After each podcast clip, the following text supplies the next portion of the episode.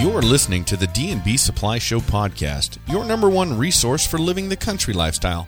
This is your host, Matt Breckwald, coming to you from my place in the country to yours. Well, today we are going to be talking all about bees, and it is that time of year. It is spring, and it is time to start thinking about raising bees, getting our bees going, the swarming season. So, I mean, all sorts of stuff that I am just learning. But we've got an expert guest coming on to you today who really has a passion for bees, and it was a real pleasure to conduct this interview. And I think it's going to be a real pleasure for you to hear all about it. And you know, raising bees is so important. It's something you can do in a small footprint there on your property. You get just a wonderful reward out of it with the honey and all of the other products that the bees will manufacture for you. And it's a real great way to get involved in agriculture that benefits yourself and everybody else and all the plants around you. So I hope you enjoy this interview and I hope you enjoy getting to know our guest. Joining us today is Melinda Jean Stafford, who is a beekeeper and currently is managing the Boise State bee team at Boise State University, in addition to her responsibilities as the campus programs coordinator there at Boise State. And she's the president of Treasure Valley Beekeepers Club. And last but not least, she is a blogger for D&B Supply, talking all about bees and beekeeping. So, Melinda, welcome to the show. Thanks for having me. I'm looking forward to talking bees with you today and really telling our listeners a lot about what they can do. I think there's a growing interest in beekeeping, and I think that's a real good thing. I think so too. Okay, well, let's start off like this. Can you tell our listeners how you got involved in bees and beekeeping and how it's led you to the point you're at now? I got involved in beekeeping in a way that I don't know that many people could compare to. I got handed some hives at a job that I had received at Boise State when I first started working there. I got hired in 2013 as the manager of the game center, which is the bowling and billiards facility. Mm-hmm. And as kind of a side duty, other duties as assigned, as many job descriptions have, I was asked to manage some interns that were given the task of managing some beehives on the roof of the Student Union building. And that was a project that some environmental studies students had started about three years prior to that. And they said, Well, are you interested in, in managing this project and these interns and hiring interns semesterly. I thought, heck, that'd be kind of fun. Mm-hmm. And I grew up on a farm and a ranch, and so I thought it would be kind of a neat way to bring back some of my agricultural upbringing. But little did I know that I knew absolutely nothing about bees. And so I felt this responsibility to really go out and do some more research. So I got connected with the Treasure Valley Beekeepers Club, and the folks in that organization really took me under their wing, mentored me, and therefore mentored the students. And that program has since grown from an internship program into a student organization, the B team that you mentioned. Uh-huh. And so now I advise that club and have been highly involved since the get go. Awesome. Well, I like the pun you just used. I don't know if you did that on purpose, but they took you under their wing. They did. the bee puns never end. No. I find new ones every day. That's a good one. okay. Well, so you said you grew up on a farm and ranch. Where was that? Out in Oreana, Idaho. So, which folks in the the small towns might know where that is, but uh-huh. for folks in the city, it's it's due south of Boise, between the other booming metropolises of Murphy and Grandview. Uh-huh. So it's right out in the foothills of the Owyhee Mountains. And my dad farms alfalfa and also has some cattle. Oh, excellent. All right. Well, there's some real Idaho heritage out there in yep, Owyhee County. There is. Very, very cool. Well, uh, it's our pleasure to have you and to be able to tap into your expertise on bees. And you know, I mentioned at the the beginning of the show that it seems like the involvement in people raising their own bees is increasing. Are you seeing anything that reflects that at Boise State? Yeah, so there's most of the beekeepers that you'll probably notice in the area are older folks. So a lot of the members of the Treasure Valley Beekeepers Club are 40s, 50s, 60s in age. And so the bee team at Boise State has really allowed students of a younger age to get involved in beekeeping. So I haven't noticed a ton of young people in beekeeping until this organization really started bringing in more students beekeeping costs some money to start up. Mm-hmm. And so it's not something that a lot of young people really have the ability to financially do. So having an organization like the B team where students can get involved at no cost to themselves, mm-hmm. can man- learn to manage hives, and then get the confidence to then carry that on. So I've seen a lot of students that are alums from the B team program go on, get their own hives, and start managing bees on their own. But there's not a ton of young people in beekeeping. It's still mm-hmm. very much a hobby of older folks. Oh, okay. Well, it, we just recently got into it on our place mm-hmm. here in Kuna. Oh, perfect. Yeah. Well, it's and what a reward when mm-hmm. you do harvest your own honey and it's so delicious. It's it's a pretty fun day. It is. That's really the pinnacle of most beekeepers' years, I would say. All right. Well, I'll tell you what. Why don't we take our first break and then we'll come back and we'll jump into some questions about how to do this. Sounds great. A well worn pair of Danner boots has become a hallmark for hard-working and hard playing people in the West, and everywhere else for that matter. Find your next pair of long lasting, great looking, made in the USA Danner boots at D&B Supply. Hold a Danner boot in your hand and you'll notice the handcrafted precision. Try it on and you'll feel the difference. Test it against the elements and you'll appreciate the value of a product that's built to last. From classic hiking boots to handcrafted work boots to fashion-forward looks to fit your daily life, stop on by D&B Supply to try Danner boots on for size. During calving season, your livestock operation really comes alive. On your ranch, be born ready with Powder River livestock handling equipment, available at D&B Supply. For almost 80 years, Powder River has stood out as leaders in the livestock handling field with continuous equipment innovation to help ranchers work up close with their livestock safely and with minimal stress. To bring your calves into the world, then bring them up right. Stop on by select D&B Supply stores for Powder River livestock handling handling equipment. All right, Melinda. Well, now that we're back, I want to ask you about, and this is a suggestion by you, so I've got a smile on my face, but the number one rule in beekeeping, what is that? So I, I teach this to every new beekeeper that I mentor with the bee team. In any class I teach, I always start out with the number one rule in beekeeping, which is that there are no rules. And that's a very important thing to remember because if you ask five different beekeepers how to do something, you mm-hmm. might get about 10 or 15 different answers. And really, what that rule means is that in beekeeping practices, there's an end goal or an end result, but the way to get there often looks very different. So it's important as a new beekeeper to not take any single person's word as the gospel because there's often a lot of other ways to get to that same result. So because of that, I encourage people to do their research, read some good articles with mm-hmm. solid background and that are known to be good quality, ask multiple people, and then try something out that you feel comfortable with and see if it works. But it's really important to keep in mind that there's lots of ways to get to the same result. So there's just no solid rules. Okay. So we always keep that in mind. Okay. And uh, do you have any suggestions on things that people should read as they're as they're getting into this? Yeah. So there's a few. Uh, there's a few books out there that I think are really helpful. The Beekeeper's Handbook mm-hmm. is a really good one that has lots of pictures and really good glossary so you can look up different topics. The Beekeeper's Handbook is the one that I ask all the students at Boise State to go through, and it's also the one that we heavily use in the Treasure Valley Beekeepers Club, and it's great. So that's that's a good one. And there are some websites that I encourage people to check out. Scientificbeekeeping.com is a really good one.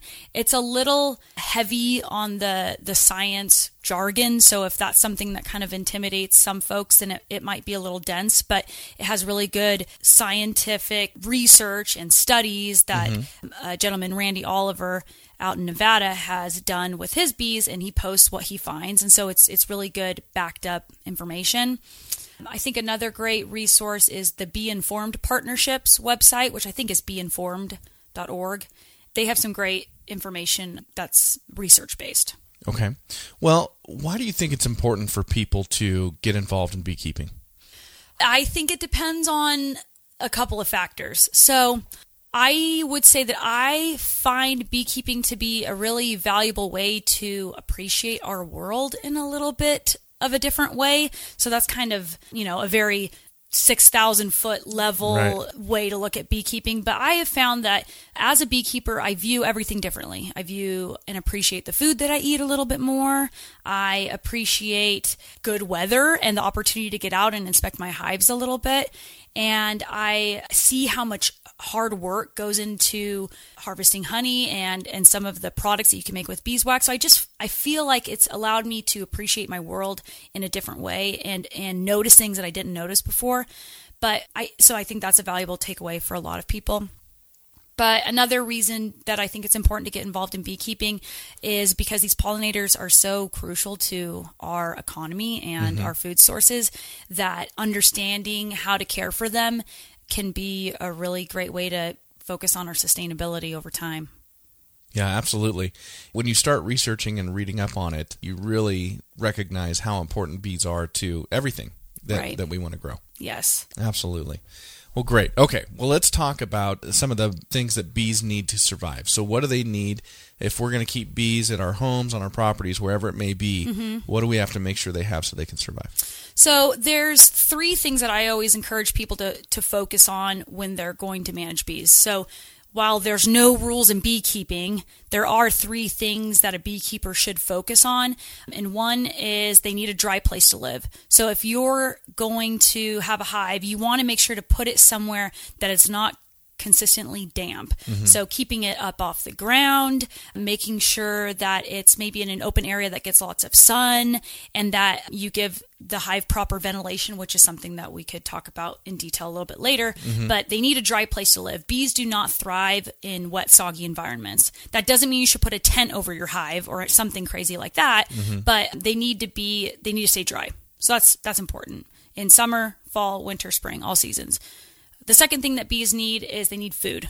So uh, that may seem like a no brainer, but there are times of the year, right now being one of them, where it's starting to warm up, but there's not a lot to forage off of. There's not a lot of things in bloom. So if you want your hive to thrive and survive, it's important to provide food to your bees. So if there's not natural resources available, sugar syrup can be a great option. And then the final thing that beekeepers need to provide is parasite management. Varroa mites are a real pest to beekeepers these days, and if we don't actively manage them, the hives will not thrive. Okay. Well, let's talk about that for a second then. How do you manage something like mites? So it depends on the time of year and it depends on the level of the problem. So the way to manage mites is to first off know what kind of damage they're doing to your hive. And so to do that, you have to sample some bees to see how many mites approximately are in your hive. And so the way that I sample is I have a mason jar, a glass mason jar, and I note with a sharpie on it where a half cup mark is. Okay.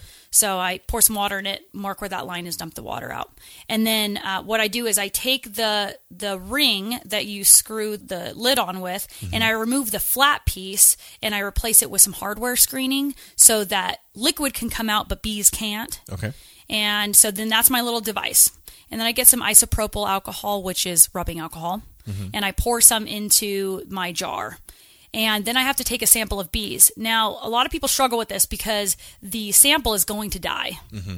But it's important to keep in mind that in a hive of 40 to 60,000 bees, which is their population in the spring and summer, 300 bees, which is a half cup, is a very small drop in the pond. So mm-hmm. it's important as a beekeeper to cut your losses and and use that sample to tell you something about your hive. So I, I gather a sample of 300 bees in the mason jar just by swiping the jar down a frame. The bees roll into the jar. They die when they hit the alcohol, and I, I really look and make sure it's as accurate of a sample as possible.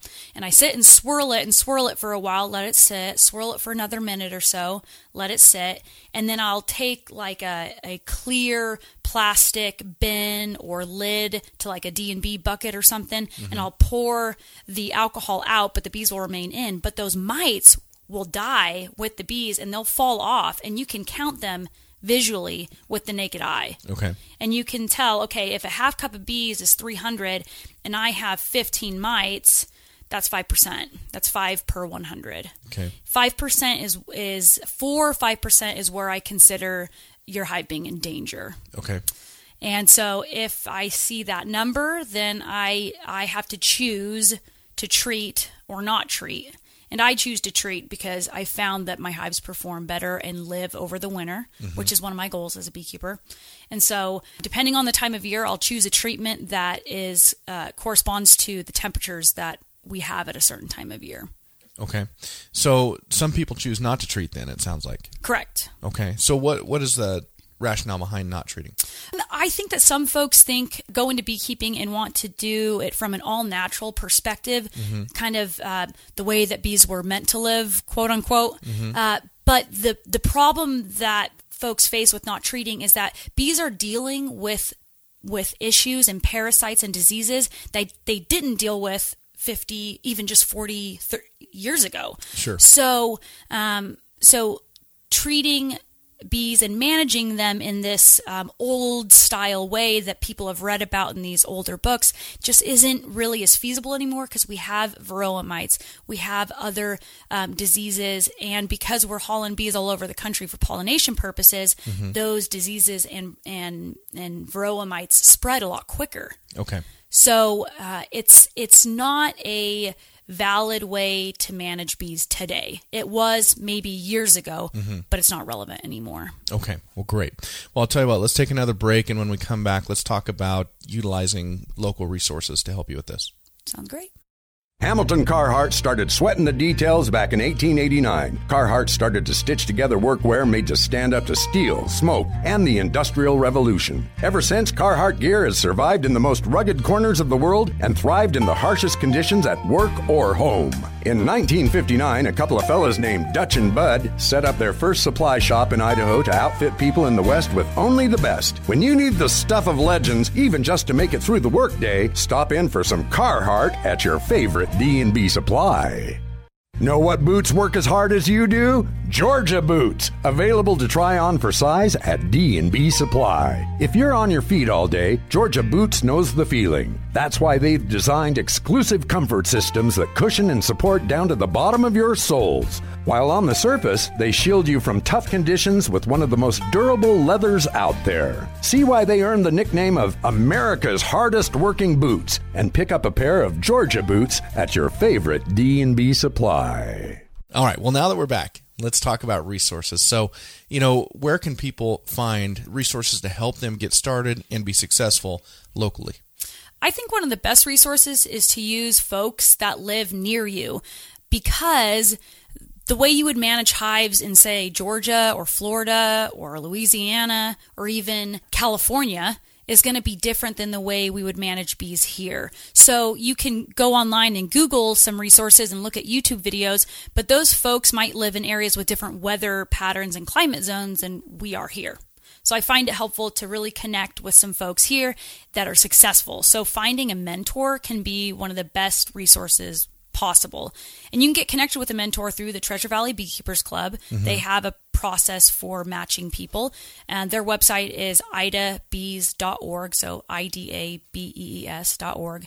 And you can come to monthly meetings. The membership fees are $10 a year. So I think that that's pretty pretty minimal and that helps keep the club thriving year to year but because of that you can get connected with a mentor who can you can shadow maybe for a year before you dive in and buy your own equipment i think that's a great way to go Sure. and see them and their processes and what they do that you like what maybe you would do different and that shadowing process can be a valuable resource Okay, wonderful. Well, let's talk about the biology of bees. So, help our listeners understand what it is we're talking about, the terminology they need to know, and, and all of that.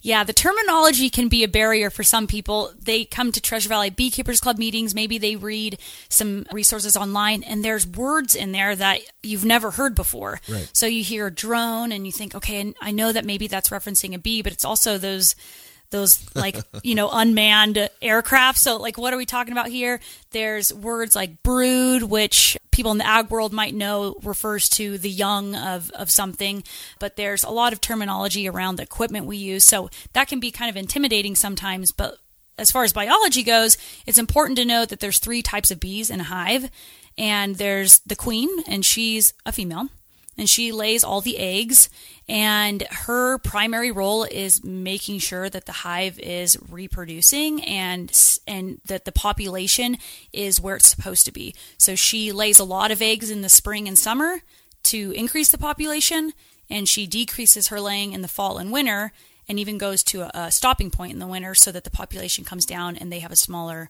amount to get through the winter Okay. so she plays a key role there and communicates to the others with pheromones things like that.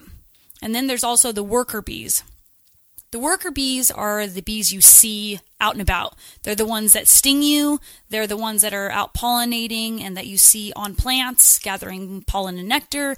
They're the ones that when you are looking at a hive and they're in the front kind of guarding it, those are also worker bees. They're the ones that make the wax and take care of the babies in the hive. They do all of that. And they're also female which is contrary to a lot of people's beliefs. They're they're also female. The only thing that separates them biologically from the queen is that they don't have a certain organ that the queen does, Okay. which holds sperm from the males, so that the queen can then lay an egg and also fertilize it. Okay. So the workers do all the work. And then there's drones, which are male bees. And the drones, they have, uh, they don't have stingers. They aren't able to collect pollen or nectar. They can't build wax. They, they can't do any of those features that the worker bee does. Their one role as, as males is to mate with the queen. And once they mate with the queen, they die. So it's kind of we have this running joke that if you see a drone, they haven't done anything because uh, they're still there living. So that it's interesting that in a beehive, it's really kind of a woman's world. The males play a very special role, but it's very focused. The women do everything else. So it's those are the three types of bees you'll see in a hive, and they're very distinctly different.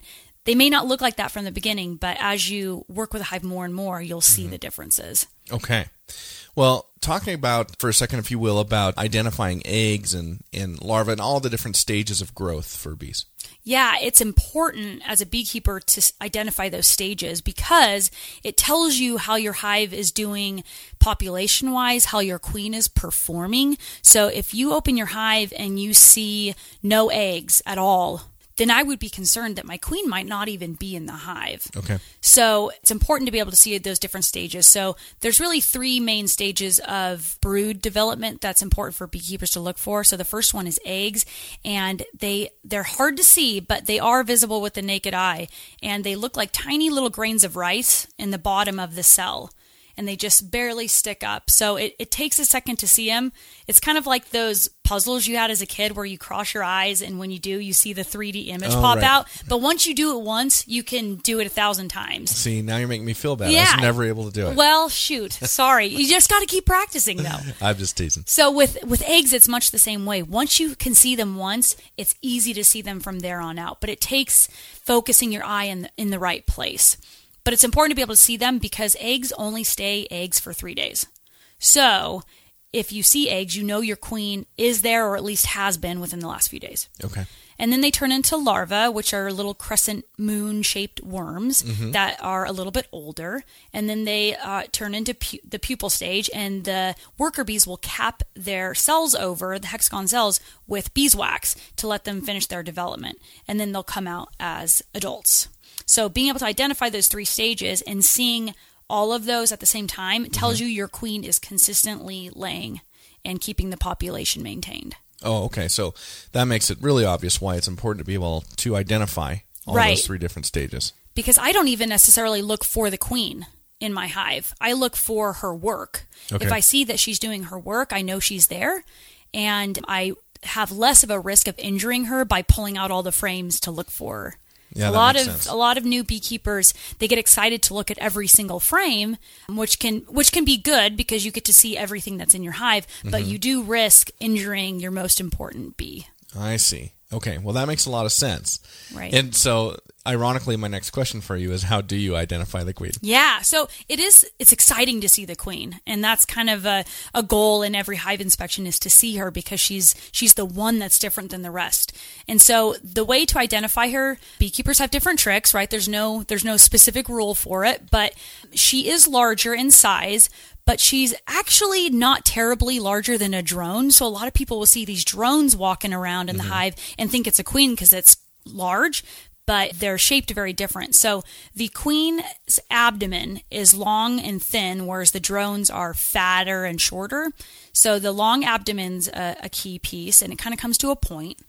But I think the key piece to identifying a queen is that her thorax, so her middle part between her head and her abdomen, mm-hmm. is not fuzzy and hairy like the other bees, but it's it's shinier and flat black. Okay. So it's got no hair on it. And so I look for that shiny black dot running around the hive. Another thing I look for is the queen has a presence in a hive that the other bees don't. So she'll walk on top of the other bees and they'll kind of move out of her way. So I kind of look for that behavior too. Okay, wonderful. Well, I'll tell you what, this is great information, and I love bringing this type of information to our listeners, and our sponsors make it possible. So let's take another break, hear from our sponsors, and we'll come back talk about some equipment. Is your dog's true nature shining through, along with a shiny coat, too? Find out by filling up your pet's bowl with Purina One True Instinct dog food, available at D&B Supply. Purina One True Instinct gets back to nature and back to basics. Inspired by your dog's gut instinct to naturally choose nutrient-dense food, the expert nutritionists at Purina One developed a recipe that puts pure protein front and center. Let your dog's coat shine through by dishing out Purina One True Instinct dog food, available at your favorite D&B Supply.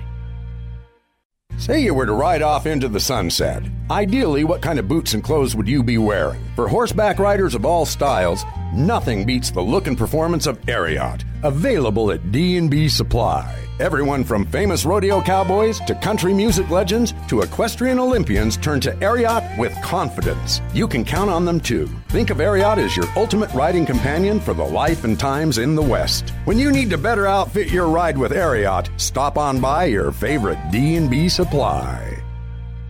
All right, Melinda. Well, let's talk about equipment. So now we know how to identify what's going on inside the hive. What do you need to have if you're going to raise bees and do it successfully? Yeah, so there's some basic equipment that's needed, but what I do think it's important is to remember that you don't need a ton to start out. There's a lot of folks that sell beekeeping equipment online and even some some folks nearby that can sell equipment and people will love to sell you as much as possible, but the truth is you don't need a ton of stuff to get started. The fun very specific gadgets can come later. So I think it's important to focus on the basics. So I would say the basic hive equipment that you need is you need a bottom board, which serves as your foundation of your hive.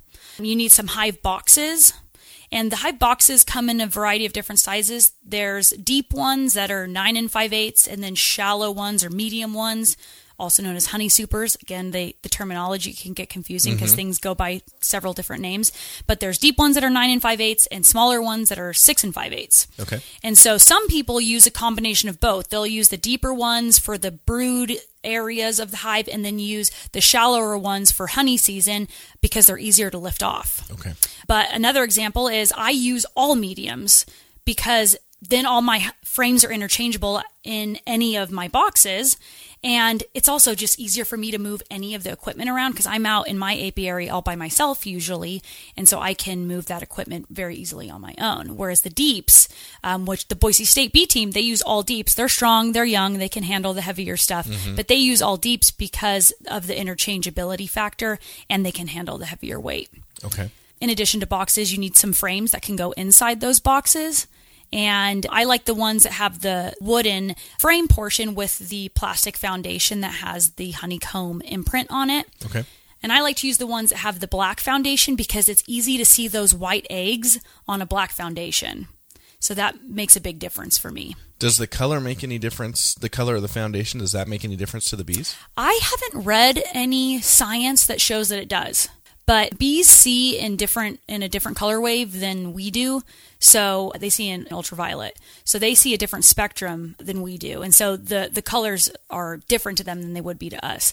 So I haven't read anything that shows that they that they care. So I think it's really a user preference. Okay.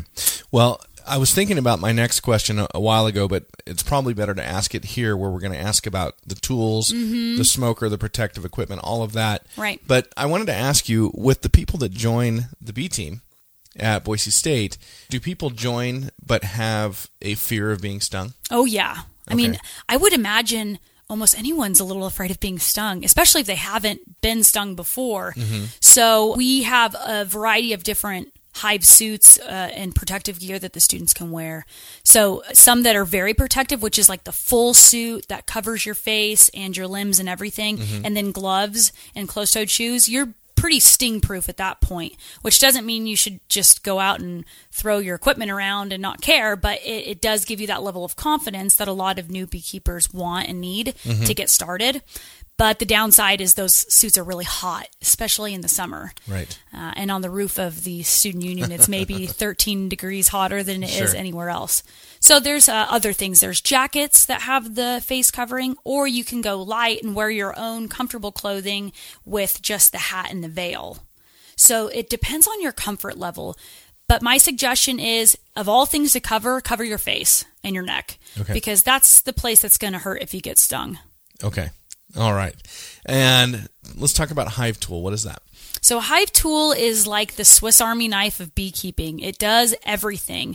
It's a metal tool that has a curve on one end and then a flat, kind of a wedge that's sharp on the other end. And you use it for everything. So, the flat side you can use to wedge between two boxes to crack them open mm-hmm. because bees will seal every nook and cranny up with propolis, which is a sticky substance that they use for keeping their hive hygienic, or beeswax.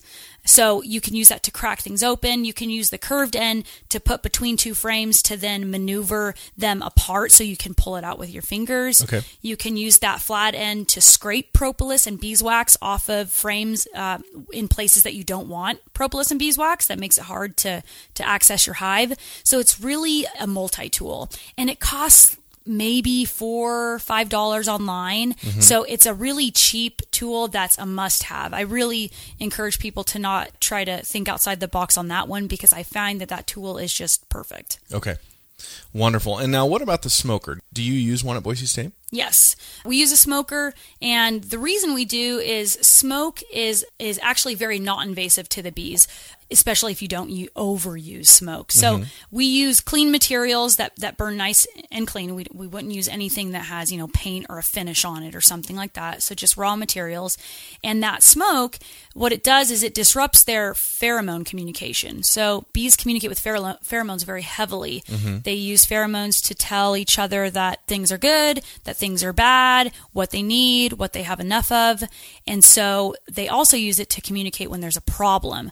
So if you're a new beekeeper and you're maybe nervous and, and jolty and jerky and don't have quite the finesse yet that you want, the bees are going to pick up on that because you're accidentally dropping things and squishing bees on accident, maybe. And when bees get squished, it releases that pheromone. Okay. Same as when they sting you, it releases a pheromone that, hey, there's a problem and it's right here where they stung. Okay. And so smoke disrupts that pheromone and puts them back to a more just homeostasis point. So as long as you don't use too much, then it really causes no disruption to the bees. Okay. So when you do use smoke, how do, how do you use it? So Mm-hmm. what's the process? Do you come out and smoke the hive before you do anything to it, or what do you do? I do that. So what I like to do, and again, ask ten beekeepers, Right. get twenty answers, right? So, but here's what I do: I I go up to my hive and I kind of look before I ever do anything. I look at the entrance and I just see what's the level of activity today. You know, and I, I kind of take a look at that. And if they seem really active and there's lots of bees coming in and out, and maybe they seem a little on edge more than normal, then I'll I'll put the smoker in the entrance and give it about five puffs. If they're looking pretty calm, then I might just give two, three puffs in the in the front entrance or so. It kind of depends on how much smoke's coming out of my smoker too. Some days I I get a better smoke going than Right. others. So put a little smoke in the front entrance, let it sit for just a minute, and mm-hmm. then I crack open the top, puff a little smoke on top, and then just see what happens. Start my inspection, and if I don't have any problems, if I don't see that they're getting agitated, if I don't see the worker bees lining up and looking at me, mm-hmm. then I don't really smoke again unless I need to. So I, I use smoke at the beginning just to get the hive's temperament at, at bay. And then I just use it as needed when I see temperament increase, which certain times of the year is going to be more than others. Okay. Wonderful, wonderful. Okay, so last but not least, purchasing your bees. How do you do this? There's a couple of options. Actually, there's lots of options. Some are just better than others. So there's two options that I would suggest for people that are getting started. You can buy a nucleus hive, which is also known as a nuc, or you can get a package of bees. So a nucleus hive is going to run you 140 to 150 in price.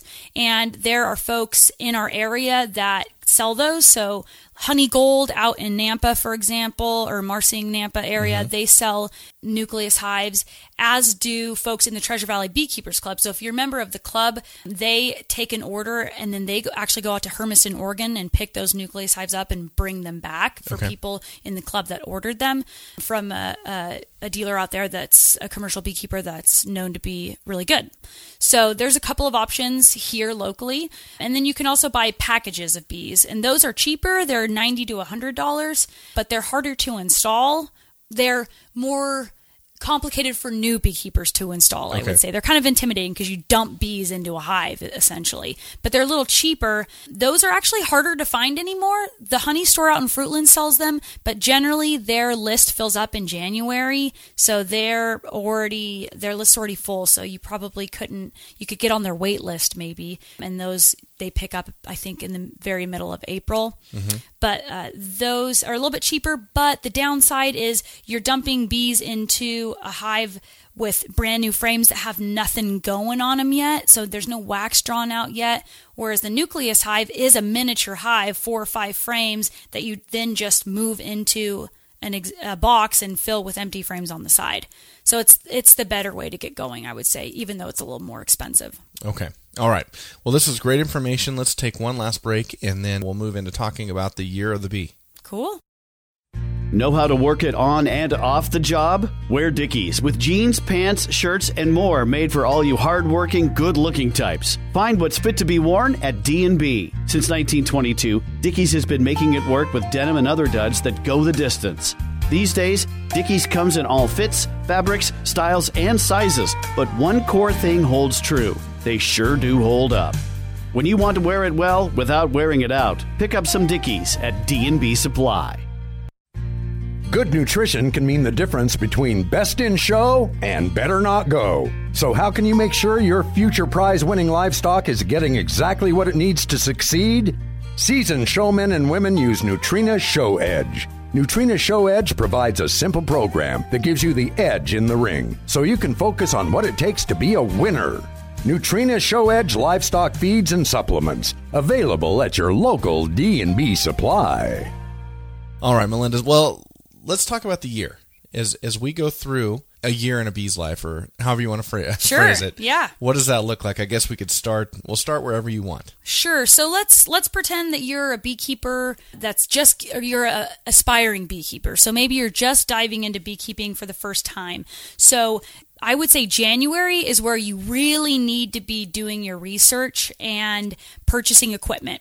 So that seems really early to a lot of folks, but it's really not because if you wait until it's beekeeping time to get your equipment, you're going to be scrambling. So January is a good time to be purchasing equipment. And if you want to save some money, purchasing equipment that's not assembled can be a great way to save a dollar. And then also build your equipment in a way that you know it's well built. Okay. So there's an advantage to, to building it yourself. So you want to be doing that in January, and you also want to be calling beekeepers and getting on their list to purchase bees in January or February. So we're in March now, so it's a little late, but there's still folks that you can buy nucleus hives from this time of mm-hmm. year, including the Treasure Valley Beekeepers Club, Honey Gold, places like that. So January and February, it's actually a little bit busier if you're starting out. You're buying your equipment, you're buying your bees, you're doing some research, and making sure that when the bees get here, you know what to do. Okay. Because when they get here, you don't have a lot of time to think about it. You got to install them. Mm-hmm. So generally, March and April and May are when your bees are going to arrive. So if you order a package, say from the honey store out in Fruitland, you're going to be picking that up usually that middle Saturday in April, and you have to install it that night or maybe the next at the latest. So you want to know how to install it. So doing some research on that can be really helpful. And then if you ordered a nucleus, you're going to be picking that up from the beekeeper probably in late April or early May. Okay. And then that's a pretty easy installation process there. So after your hive uh, is in, your bees are installed in your hive, you're going to be doing some hive inspections. So after you install them, you want to let them be pun intended, for a couple of weeks at least to get settled. And then in May and June, you're going to be doing some early hive inspections. And what you're looking for, the main thing you're looking for is, is my queen performing? Because if your queen is not performing, you need to take action and get a new queen. Okay. And there are people in the valley, usually other beekeepers. Uh, The Treasure Valley Beekeepers Club, again, is a great resource for that to buy queens from if you have a queen that has failed or is not performing well. So when you're doing your hive inspections, you're looking for signs that she's laying eggs, that there's a variety of, of larval stages there, that they're bringing in resources like nectar and pollen, and that all things are well on the home front. So that's Okay. what you're looking for. And then as the season goes on, June and July is when summer's here, and you want to make sure that your hive has some water nearby. So, just like any other animal, they need water. Mm-hmm. So, having a resource nearby is important. And then adding boxes as they need space. So, the general rule of thumb, although there are no rules in beekeeping, is when seven to 10 of the frames are filled out in one box, that's when you should add another. Okay. Once that has seven out of 10 filled up, add another. And that's kind of the rule of when you need to start giving them a little bit more space. But as a first year beekeeper, you may not harvest any honey this first year, so your hive may not grow to a very many boxes high, maybe two or three. Okay. Uh, whereas returning beekeepers with hives that come out of winter really healthy, I mean, they can get stacked up five, six high sometimes, which is pretty exciting to see. Sure. And then after honey harvest season, which is, you know, the end of July, beginning of August, that's when you really want to make sure that your hive is in good shape going into winter. And so you're kind of seeing a theme here maybe. There's there's a sense of thinking a couple of months ahead all the time. So in mm-hmm. January, you're thinking about March, April. And March and April, you're thinking about summer. And in summer, you're thinking about fall. And in fall, you better be preparing for winter. So August is the time that we're making sure that our mite counts in our hive are as low as possible. So I usually treat for mites at that point if my counts are above about 4%. Okay. And then from there, I make sure they have plenty of honey going into winter. And then in winter, you don't mess with them very much.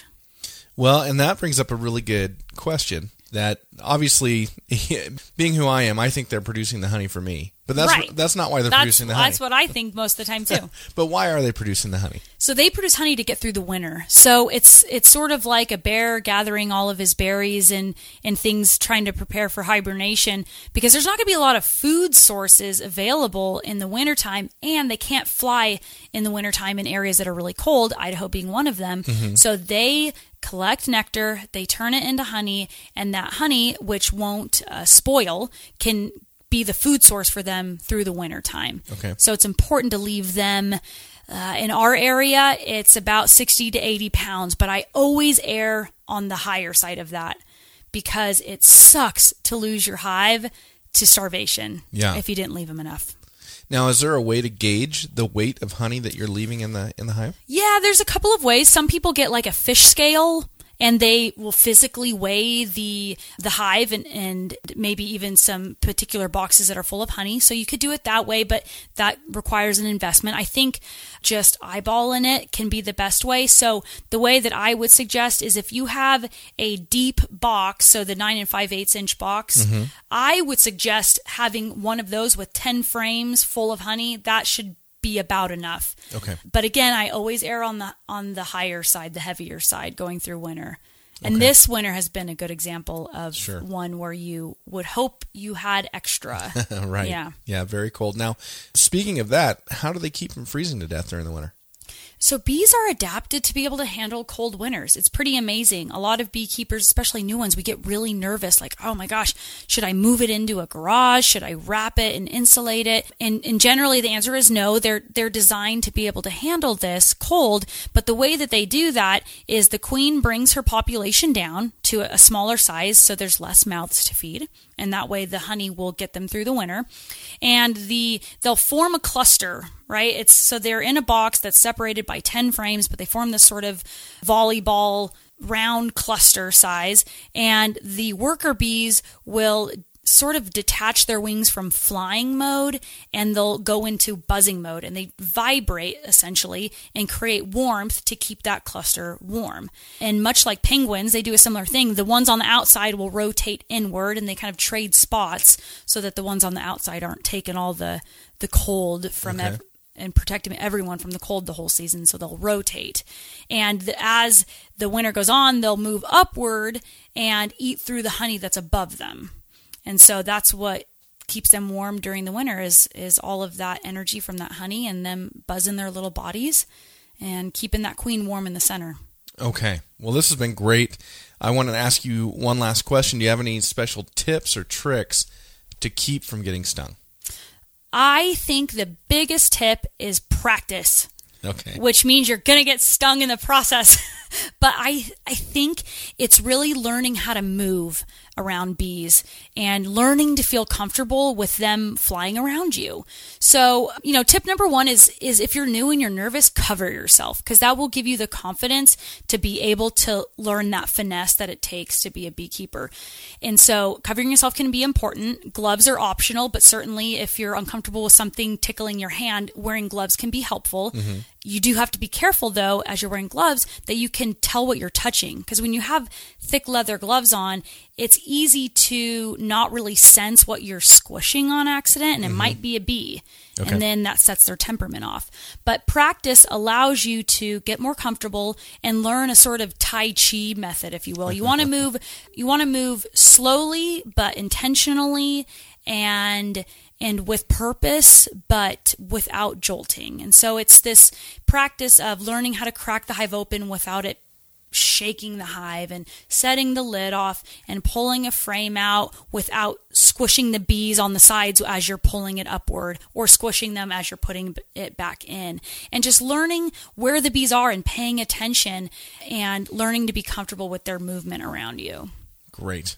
Oh, and I wanted to ask you before I let you go about wasps. So we lost our hive mm. this fall to mm-hmm. wasps. What can a person do to do whatever they can to keep that from happening? Well, this was a pretty interesting fall for that. Normally, I think people are crazy when they say they lose their hives to wasps, but this year was funky. The weather stayed warm until what almost Thanksgiving. Mm-hmm. And so those wasps had a threshold on those bees much longer than they normally do, which is is not that's not normal. Okay. And so an average season it's easier to fight off wasps. That this year was tough. So um, there's a couple of strategies that you can do to prevent wasps from taking over your hive.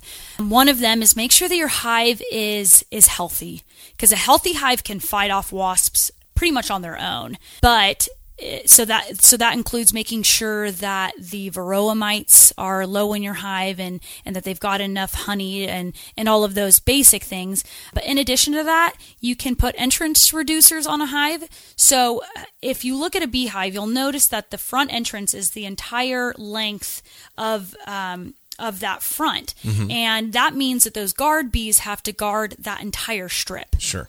And so if you block off honestly three quarters of it maybe even more in the late su- in the late maybe late summer early fall when you start noticing wasps really being around then they have a smaller area they have to guard.